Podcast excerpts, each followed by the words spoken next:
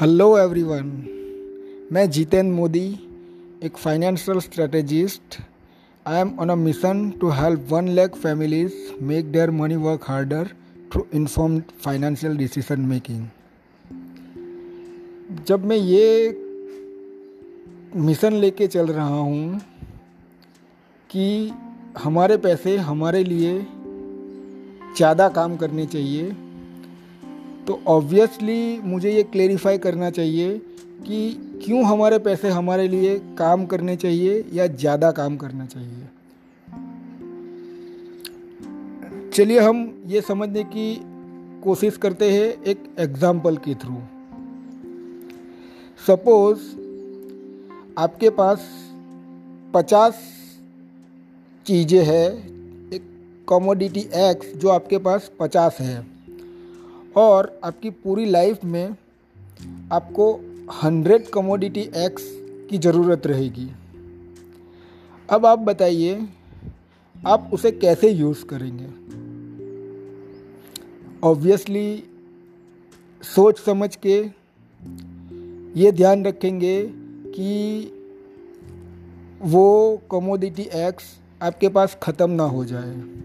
Right okay money बिल्कुल commodity x की तरह है। चलिए अगेन मैं एक्सप्लेन करता हूँ कैसे। हम इंसान औसतन 76 इयर्स जीते हैं।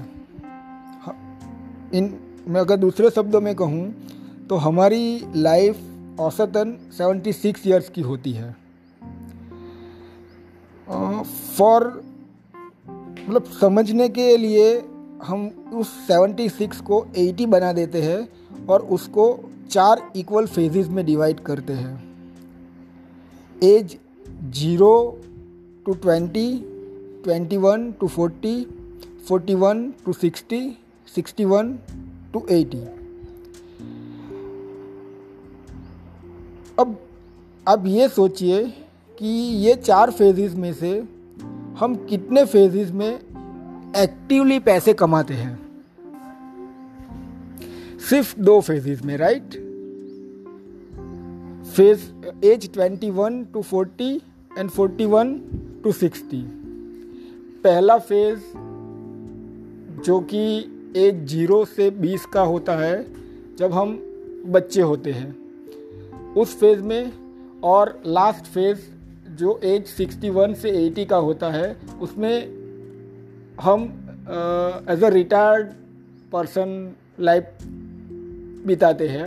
ये दोनों फेजेस में हम एक्टिवली पैसे नहीं कमाते हैं। अब दूसरा सवाल मैं आपसे ये पूछना चाहूँगा, हम पैसे यूज़ कितने फेजेस में करते हैं? या यूँ कहूँ कि पैसे खर्च कितने फेजेस में करते हैं? सारे के सारे फेजेस में all four agreed so so, ये एक बहुत ही सिंपल लॉजिक है कि जो चीज़ हमें मिलती कम है और हमें यूज़ ज़्यादा टाइम तक करनी है उसे हमें संभाल के खर्च करनी चाहिए और जो भी हमें मिलती है उसका उसमें से हमें मेक श्योर sure करना चाहिए कि हम उसका ऑप्टिमम यूटिलाइजेशन करें।